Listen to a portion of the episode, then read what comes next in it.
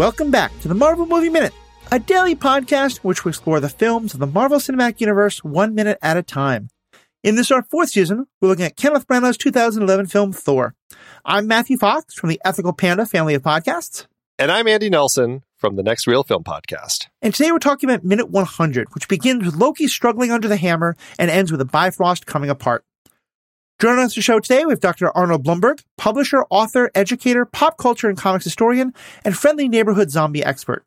Arnold, it's been so good having you with us. What's kind of your overall take on these five minutes we've gotten to watch together? Well, when I was first looking for uh, what you had available to do, one of the things that drew me to it was, well, this is like the turning point of the film, the climactic mm-hmm. peak here where everything's coming together. And it's interesting that I feel it encapsulates as we've been talking about in the past few episodes, it encapsulates a lot that's great and a lot that's become essentially problematic about the MCU, which is the way they structure their finales and what those finales come to be. At this point, everything's still relatively new for all of us. But this idea of giant blue energies and explosions and things being our capping point, I mean, that's, you know, it's, it's very much a cliche and they didn't create it but it's an interesting it's an interesting sequence and i think we've already talked quite a bit about how its greatest strength is that it relies on character in the midst of all of that. You know doctor strange is not my favorite movie or my favorite character but it's the only one I can think of where the ending really breaks that trope, where, you know, it ends with our character basically outsmarting the, the villain instead of having this great climactic fight with the blue energy and all this kind of stuff. I love so, the ending of that one. Yeah, I agree. Yeah. So good. It's such so a great good. twist. All right, we'll get into all that more in just one moment.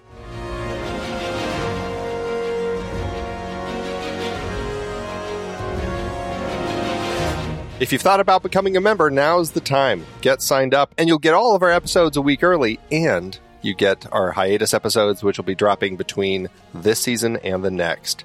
To learn more, go to truestory.fm slash Marvel Movie Minute, and you can find out what we offer to all of our wonderful patrons. It's only $5 a month, or you can get a discount if you join at the annual rate. Like so many of these minutes, uh, the minute opens with uh, Loki finishing his his berating of Thor, and he's saying, you know, all the strength you have, what good's it to you now?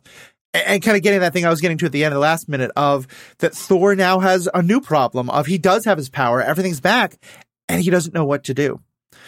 What what's happening with Loki here? Is Loki is this him trying to fight the idea that he's beaten? Is that he really thinks that at least he'll still destroy the Jotuns? What what's happening in Loki's head right now? Uh, again, he has no tools except his his silver tongue at this point to to throw words at his brother and try to find ways to hurt him or dig at him or slow his slow his own thought process down so that Thor spends time thinking about what Loki's saying rather than focusing on the problem at hand. And uh, it's just it's at this point it's the only tool Loki has. And I, I find it interesting the way that he approaches it here. One of my favorite things about this part is something that it's hard for me to explain. I can't think of like a quick like a phrase like how to explain it, but it's one of the things I always enjoy about this kind of dynamic between a hero and an enemy. It's the part where Thor decides this the only solution is he's going to destroy the bridge, right? And and Loki's reaction is again Hiddleston's great at getting tears in his eyes. He's just got this like mania at that point. Like, what are you doing? And I always love when an enemy who clearly is capable of murder and destruction and so much seems absolutely thrown by the notion that the hero would choose to do something big in order to save the day. It's like, what did you think he was going to do? This is a huge event. But it's like this idea that like somehow he didn't really believe Thor was going to act, you know, in some notable way. And I love when that happens because it shows like a limitation of thought on his part. Like he didn't really think Thor was going to do something. And it's a, it's just a great beat. Well, uh, much like he said, or, you know, how he alluded to the fact that no one's ever thought to use the Bifrost as a weapon. Yeah. Uh, which he's, you know, it, he had that idea to do so that he could just wipe out the entire race, destroy the planet, and be done with it. Same thing here. It's like Thor, it's almost like Thor took a lesson from Loki and it's just like, what, what is the one way I can actually stop this from happening?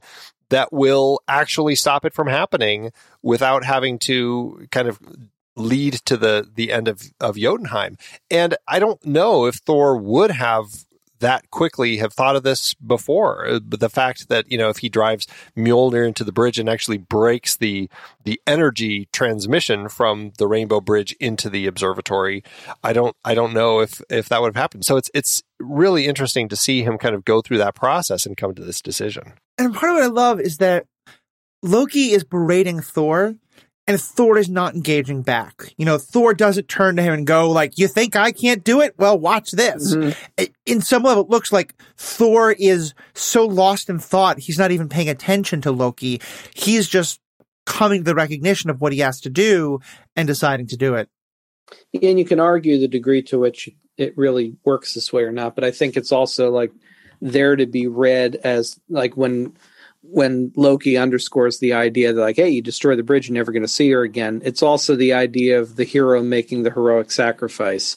In this case, you know, the sacrifice of a potential love and everything. Although every, you know, how long will that last when you have a series going? But still, it, it's a sacrifice. And I, I think your point is excellent too. Like he doesn't engage Loki because he's not doing this as an expression of strength or the broy kind of thing of I'm better than you. He's doing it as a grand sacrifice of everything that he's learned and the person he's become that like I'm going to be the better person and and lose the thing I've discovered about myself and lose the person that I'm falling in love with in order to save the day. He's become a hero in this moment basically. Right. Which I think is also a great example of like Branagh probably like as director and storyteller. It's like here's how you set up a hero journey kind of moment, you know. Definitely. Uh, and it's a great one. He's had his self-sacrifice earlier back when he's fighting the destroyer and here he's like the you know I I'm going to have to sever this relationship between this this woman that I love and allow to sacrifice that as well in order to save everybody. Here I have a single nit that has to be picked. So as we've established, the Bifrost is what connects Asgard to every other realm out there. It's what allows Asgardians to travel to these other realms where, as we learned at the beginning, like Asgardians have this responsibility to help take care of all these other realms. Although, granted, we've pulled back from that somewhat. I get why it works for the dramatic moment, but I have to, this moment always like kind of pulls me out because I look at it going, you're about to sever all connection between Asgard and every other realm. And this woman you've kissed once who you start, you met 72 hours ago, that's the biggest consequence anyone can think of. Like, I, I, I get that we're just supposed to go with it, but it just felt that it was like the one really off note for me in this movie is like, there's so much that happens when you break this connection.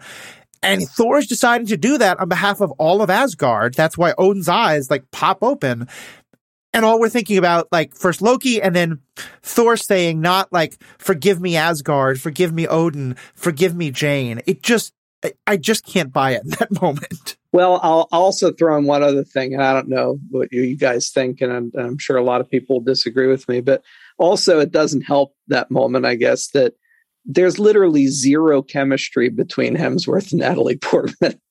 I've always thought anyway and it's it, it just feels like these two really don't belong together. So if that's what we're hinging our emotional turning point on yeah i mean there's you know and and again i think it's that you're just supposed like you said you're just supposed to go with the the sort of uh, we've said trope a lot but it's a, the whole idea of you know the hero and his love and that's that's the grandest thing of all right is that love is going to be what he loses I've definitely seen some chemistry between the two of them. I, I used to think there was very little. I, I, th- I think this rewatch has done it. I will also say though that to me, the bar of no chemistry that was set between Natalie Portman and Hayden Christensen is so very, very low True. that this seems miles above that because it's not that. Um, but yeah, I agree with you. It's, it's, it just is, this feels very show don't tell. This very feels tell don't show. You know, the movie has not made hasn't made me believe that he would care about her that much, but even more so, there's just so much else happening when you break this bridge. Fair enough. Yeah, and you're right. At least there's no sand in this one. So. Oh God, yeah.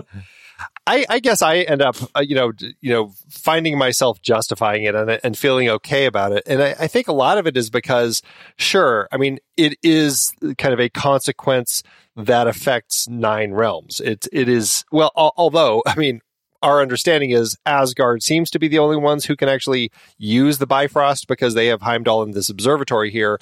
No one else likely can unless they also call up to Heimdall and say, "Hey, can I get a lift?" or something like that.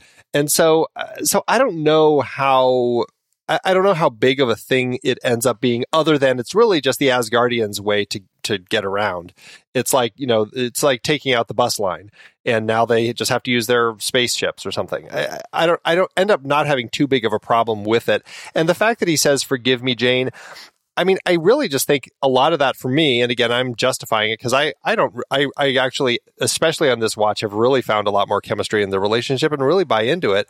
But I think it's a, a lot of it is just that Loki keeps bringing it up. He keeps bringing up this whole thing with Jane. Oh, this girl, oh, this girl, this girl. You're never going to see her again. And so when Thor is saying, forgive me, Jane, I think it's just, you know, because we've, you know, his brother has been drilling it into so much that that's really what he's making out to, to be the, the, the sole consequence here. So I end up really not finding any, any real issues with it, but I can totally see, uh, you know, both of your points with all of that. Well, it's interesting because as you say that, I'm realizing like there could have been this very interesting sort of subplot going on of, and granted, we get more of this by Ragnarok, but like yeah, why does Asgard still keep this bridge that no one else can? And should they have this bridge? And is it maybe time for Asgard to kind of let go of that? And I could see that being an interesting subplot of, you know, Thor wants to be the person who can cross the Bifrost and go, you know, conquer any planet that's looked at him funny but that that's part of what he has to learn. Um, and, and so in that regard, I could see like breaking the Bifrost being like, yeah, this is Thor also accepting that that's not the kind of king he could be. But that's all headcanon at this point. None of that's actually in the story. By the way, like you were saying um, a while back about the, the potential ramifications of like everything going bluey and, you know, you don't really know. I guess there's also kind of the implication that Thor really doesn't know if this is going to work. Like it may not work. Sure, and yeah. also the forgive me, Jane. I never thought about it at all. This is just occurring to me right now, but it's like it could theoretically also be, well, I don't know if this is actually going to harm Earth or not. like it could, it could actually yeah, still yeah. do something. He's just doing the only right. thing he can think to do. And it's funny, uh, as you said, forgive me, as you said that, I thought you were going to go in a very different direction, which is that he's just promised Jane to deliver the evidence that she needs to prove her theory. Mm. And now he's destroying all the evidence. And now she's going to have no way to make any sense that's, in a academic presentation. So, yeah. Yeah. I, but uh, your point is funny because I wrote this in my notes, at, uh, you know, toward the end of the minute as everything falls apart. And as the observatory is kind of like starting to crash down, it still is blasting the Bifrost energy through space and it made me wonder okay so is that taking out Jotunheim and now it's like moving and it's going to be hitting all these other planets and other realms like as because it doesn't shut off mm-hmm. right away like what else is potentially getting hit in the process but um, yeah it's it's there's a lot of stuff that I guess we'll just never know the answers to but I, I you know I, I think we're meant to just assume that it's it's not going to be that problem. Well, I guess there's also something to be said too, in a more general sense, like more, uh, I don't know you'd say philosophical, more like intellectual sense about like the nature of how we portray heroes. That for all the themes in this movie about like it's the father son thing, it's the brother thing, he's learning empathy. It comes down though to just an exercise in brute force as the solution. Mm. And I mean, there, there's something to be said about that too. That like a lot of these things still basically reinforce the idea that when you want to solve something, hit it, or you know, yeah. or blow something up, and that's that's its own problem, and and it's worth looking at in like the grander sense of how often that comes up, as opposed to thinking your way through a problem. But then again, that's what Thor is. Exactly. Yeah, Thor and his hammer is the brute force that gets through the issue. Yeah, I, have commented before that although it's my favorite movie, you know, um, Civil War, you know, uh, Tony says we need some kind of oversight. Steve says, well, yeah, but that version of oversight's terrible. You'd think that's when the negotiation starts, Right. but instead it just becomes, you know, punchy punchy instead of boardroom meetings. I do have to I do have to point out that my wife is, is not the biggest fan of the Marvel movies, mainly because Civil War I think was kind of her breaking point because she said she could never understand. and I, I explained to her this goes all the way back to the comics too. She could never understand this idea of the heroes always punching each other. And she said if Tony would just like buy a bunch of pizzas for everybody and they all just sit down and talk, wouldn't that be better? Solve everything. right? yeah, it would. Yeah. Exactly. so funny. Yeah, I, I want to see uh, Civil War, the bureaucratic negotiation, but that movie's not going to get made. going back to this whole thing about Thor's decision to kind of like do all this and saying, forgive me, Jane, I mean, we have to remember that, I mean, he's essentially making this decision. It's not to say, I'll never get to see you again. It's really to say, I need to save the people of Jotunheim. I potentially need to save the people of Asgard. I mean, we keep seeing debris Mhm. flying past them Right. on the bridge, like flying out into space. It makes me think Asgard is falling apart too. So I think that he, I think he really is saying, you know what, whatever the consequences are for destroying the Bifrost and, and the observatory and the Rainbow Bridge and all this, I think it's in order to save all these other, you know, thousands and thousands of lives out there, uh, more so than just Jane. I mean, that is what he says, but I really think that that's why he's he's making the decision he is here. Yeah, well, it's that self-sacrifice thing, and it's the. I mean, so many heroes go through it. You know, think back to the first Tobey Maguire Spider-Man of you know, I can't be with this woman because I have to be a hero instead. We can talk about how idiotic that particular decision is, but um, you know, but it, it's a moment of the hero, but it's also the moment of kingship. You know, of I have to be a king, not a person, and so my personal desire to be with this person as you said, it has to be overweight, overweighed by my responsibility to my subjects, to the Jotuns and to the, to the Asgardians and to everybody. Yeah, and and yeah, so I, I guess I wasn't sure if that changed your mind because I know this was your your pick, your nit to pick here, but uh, it seemed to me like that's. I mean, it makes sense to me. I guess. I, I guess him saying "Forgive me, Jane" makes sense, but it, but it's that I, I don't buy. I buy that this saves the lives of the Jotuns. I feel like there's an incredible damage being done to the Asgardians that he's not taking into account. But but again, we just don't know. Well, and again, I just I feel like he's potentially saving Asgard too because it does seem like things are falling apart here as well. That's certainly a possible reading of it. Yeah. Yeah, yeah. So what is it that happens when like the first hammer hits and Odin's eyes fly open? And we've seen that Odin has this kind of he, a little bit he is reacting to the world around him. You know, he shed the tear when Thor quote unquote died. What's happening here with is it just that Odin's connection to the Bifrost is so deep? Uh is it that Odin even is horrified at what's happening? What what do you think is happening in this moment? I got the impression that whether he would be horrified, it's such a shocking thing to be potentially separating Asgard from everything else that yeah, he's reacting because of his you know deep mystical connection to everything Mhm. associated with the realm and the bridge and the notion that Thor is actually shattering that was enough to you know fire the nerves nervous system wake him up and that's what whatever his reaction would be whether he would see it as the right choice to make or not it's just that it's a shocking moment and that's what that's what woke him up I feel like they have painted this this picture that Odin is so connected to Asgard that without an alarm going off, he can tell there are Jotuns in the vault. You know, like all these different things throughout the film where he just seems so intrinsically a part of Asgard that it's almost like that blow of the hammer like hitting him in the back uh, of and hitting his spine and like waking him up and it's like it's that thing that like triggers like I time to wake up. Yeah, I don't know. It's a very interesting element. It also, when I watch it, it speaks to me of you know something that they edited in late in the process, saying, you know what. Do people are they going to be confused that Odin's awake suddenly?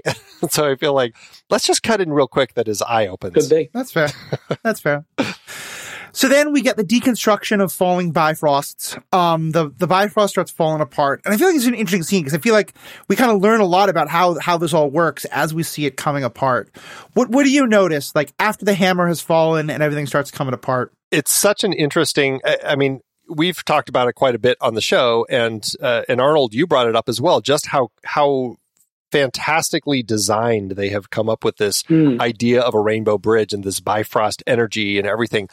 The way that Thor starts hammering at it and breaking it apart, it's almost like it's almost like this plastic, this ice, yes. this this foreign substance that you just don't really understand it. But I, I find that it's so I don't know, it's just so cool the way that it ends up working, the way that it kind of slowly fractures as he starts hitting at it. I, I'm. It, it definitely feels yeah. like that kind of look you get when you're you're like cutting into very very thick deep ice. And again, it's just great. It, it has a real tactile sense almost to it. You could feel what that would be like.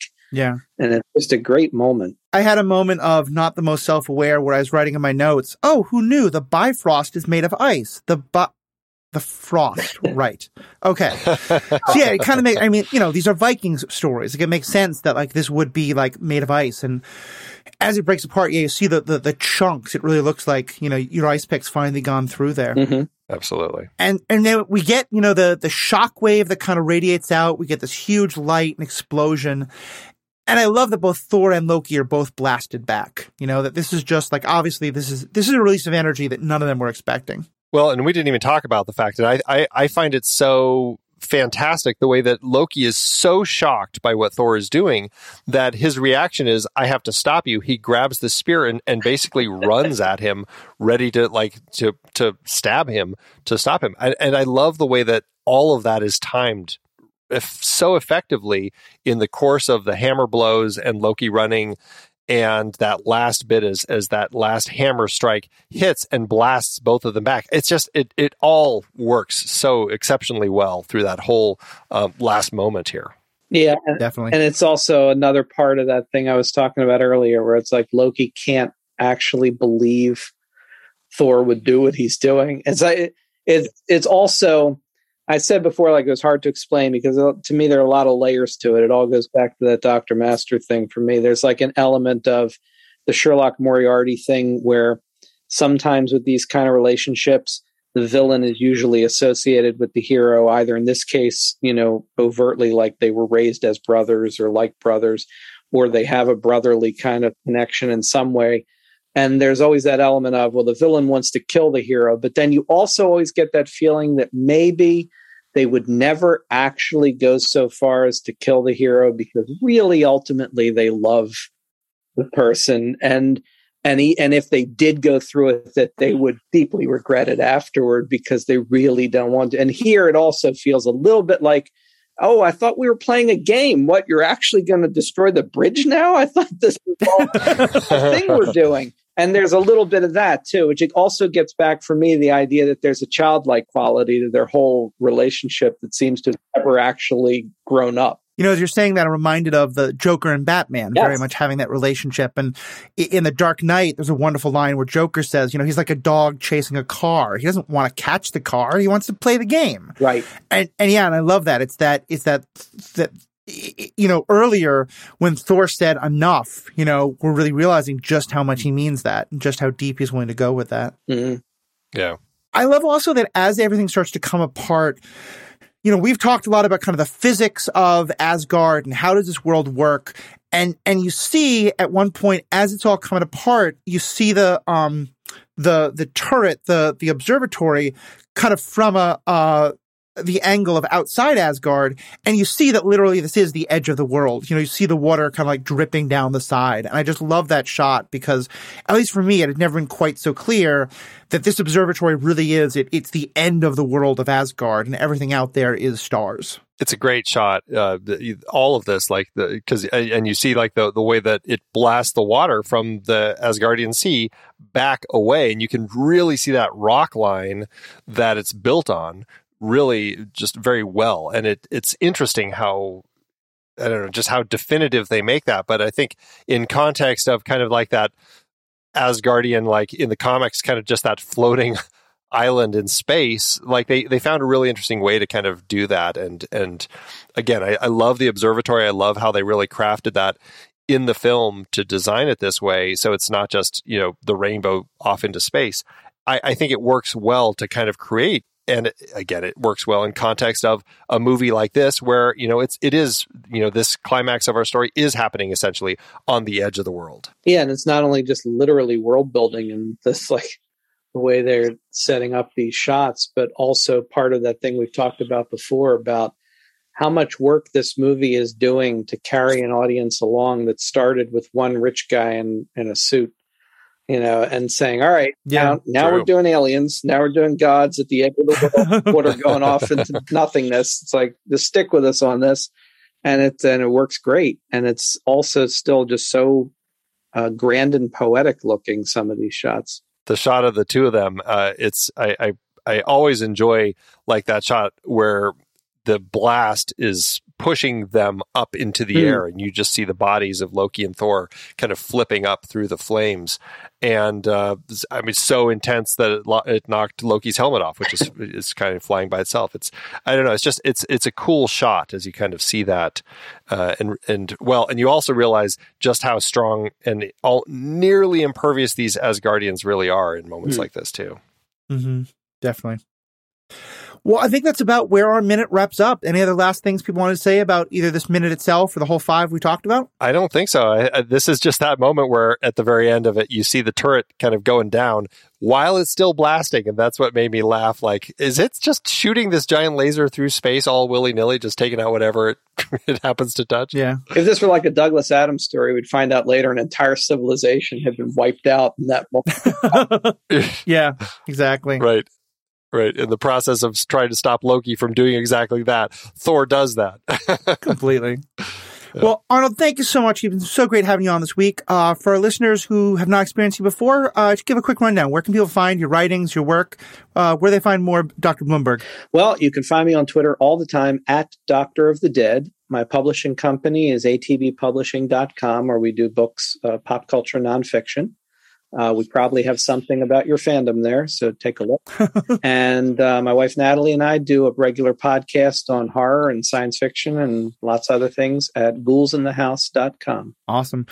Oh, yes. I'm sorry. And picklesandbean.com also. Picklandmean.com. Awesome. Well, I'm sure we'll have links to all that in our show notes. Thank you for so much for being here. Uh, if folks want to find more of my stuff, you can go to theethicalpanda.com. That's where you'll find my website on th- my podcast, Superhero Ethics. We're diving into kind of ethical issues of all the different superhero stories. And we take that a pretty broad. We just did an episode on the Golden Girls because living in Miami on a uh, substitute teacher salary, that's a superpower. Um, so you can check that out. Check out Star Wars Universe podcast. Check out all the great podcasts you'll find on the Next Reel family of podcasts. And most importantly, folks, have a great day. Until next time, true believers.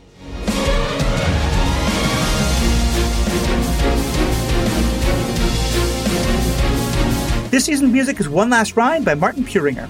Find the show at truestory.fm. And if your podcast app allows ratings and reviews, consider doing that for this show. Marvel Movie Minute is a production of True Story FM, engineering by Andy Nelson.